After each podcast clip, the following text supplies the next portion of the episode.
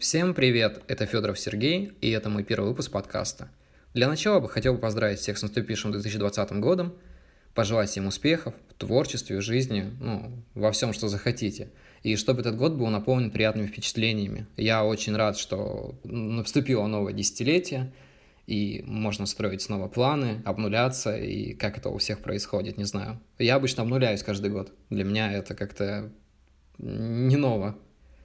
Ну ладно, не будем об этом. Я хочу немножко рассказать о себе и для чего же я все-таки создал этот подкаст. Мне 27 лет, я начинающий писатель, который опубликовал на данный момент около четырех книг. Ну, почему около? Потому что это было два сборника рассказов и две книги. Также я готовлю новую книгу под названием «Сатори», но об этом расскажу чуть позже. И наверное, по своему творчестве это пока все. И я не буду сильно хвастаться, рассказывать что-то о себе. Я, наверное, просто для начала начну с какой-то определенной темы, а дальше мы уже посмотрим, что из этого выйдет. Так, знаете, в нашей писательской жизни есть моменты, которые часто не получается произносить вслух. А, то, что копится в нас, и нам хочется это как-то все-таки высказать, реализовывать, но что-то не дает нам этого, какие-то определенные блокировки – в первых выпусках я буду рассказывать о том, с какими сложностями сталкивается писатель, э, что происходит в его творческом мире.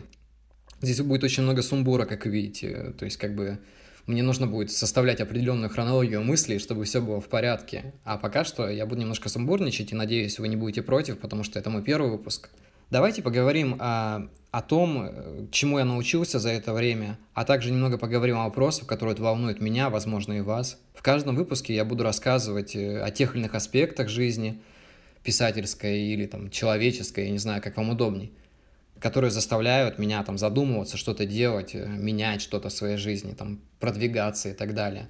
Итак, сегодня я хочу поговорить о творческом кризисе. Наверное, эта тема будет актуальна для каждого, потому что так или иначе каждый сталкивался с определенным, определенной проблемой в своем творчестве.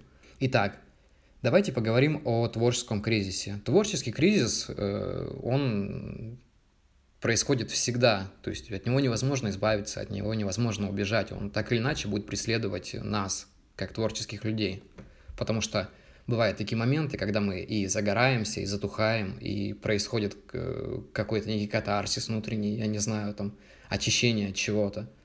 Я постоянно страдаю творческим кризисом. Наверное, минимум раза четыре в год. Я то продуктивно пишу, то говорю, все, я бросаю, я больше не буду этого делать, потому что мне это надоело, и у меня ничего не получается, и я такая бездарность, и т.д. и т.п. Ну, знаете, самокритика, она всегда полезна, потому что у каждого человека без самокритики не было прогресса. Потому что, когда мы начинаем искать в себе какие-то изъяны, мы начинаем заменять их чем-то полезным то, что идет такое взаимодействие, которое помогает нам продвигаться дальше. Да, возможно, для начала это звучит как полная чушь, но на самом деле это имеет право место быть. Ну так вот, когда наступает творческий кризис, мы, соответственно, перестаем писать, мы перестаем что-то делать, пытаемся забросить все это куда подальше. Но на самом деле любой творческий кризис – это очень продуктивная вещь, потому что в эти моменты мы можем просто задуматься, осознать вещи, где мы неправильно повернули, куда мы не так шли, и как-то исправить все это все-таки и продолжить свой путь. В первую очередь я бы хотел посоветовать молодым писателям, да и тем, кто давно уже пишет, не отчаиваться, хотя, мне кажется, те, кто давно пишет, уже понимают для себя определенные выходы из этой ситуации. Я не скажу, конечно, что они у всех одинаково работают, но, допустим, как делаю я. У меня наступает творческий кризис. Первая неделя – это такая определенная депрессия, в которой я эм, просто, наверное, бездельничаю, сижу и ничем не занимаюсь, и понимаю, что вся моя жизнь тлен, и все мое существование бессмысленно, и все это заканчивается там тупо гробовой доской, там, и т.д. и т.п., да зачем я все это делал, потратил кучу времени, средств, там, эмоций и так далее. Но зато, затем через неделю я начинаю отвлекаться, я начинаю заниматься, ну, допустим, каким-нибудь видом спорта, я не знаю, бегом тем же самым, я начинаю читать книги, я начинаю смотреть фильмы, и в этих моментах я начинаю улавливать некое вдохновение. Иногда бывает такое, что ты смотришь фильм и вытягиваешь оттуда какую-то идею, которая даже, может быть, была не заглавная идея этого данного фильма, но она настолько тебя зацепила, что ты хочешь создать из нее целую вселенную, целый творческий мир какой-то для себя, чтобы воплотить это. То есть вот когда происходит определенное затухание, нужно улавливать все, что происходит вокруг. Каждый голос, каждое движение постороннее – каждые какие-то моменты, эмоции там, в фильмах, музыке и в чем-то еще. Это поможет нам просто выйти из этого состояния. Потому что когда мы отвлекаемся на чем-то, а, наш кризис, он становится чем-то пустым. И в этот момент его возможно чем-то заполнить. То есть просто превратить его, вот этот вакуум, наверное, в что-то цельное, наполнить там, вдохнуть в жизнь, в это происходящее. И тогда, мне кажется, творческий кризис будет проходить намного проще. Либо же заниматься, я не знаю, какими-то новыми делами, путешествовать. Когда мне становится совсем тяжко, и я уже понимаю, что все, вот-вот, я все это заброшу, не буду больше чем заниматься, я это забрасываю и просто уезжаю куда-нибудь.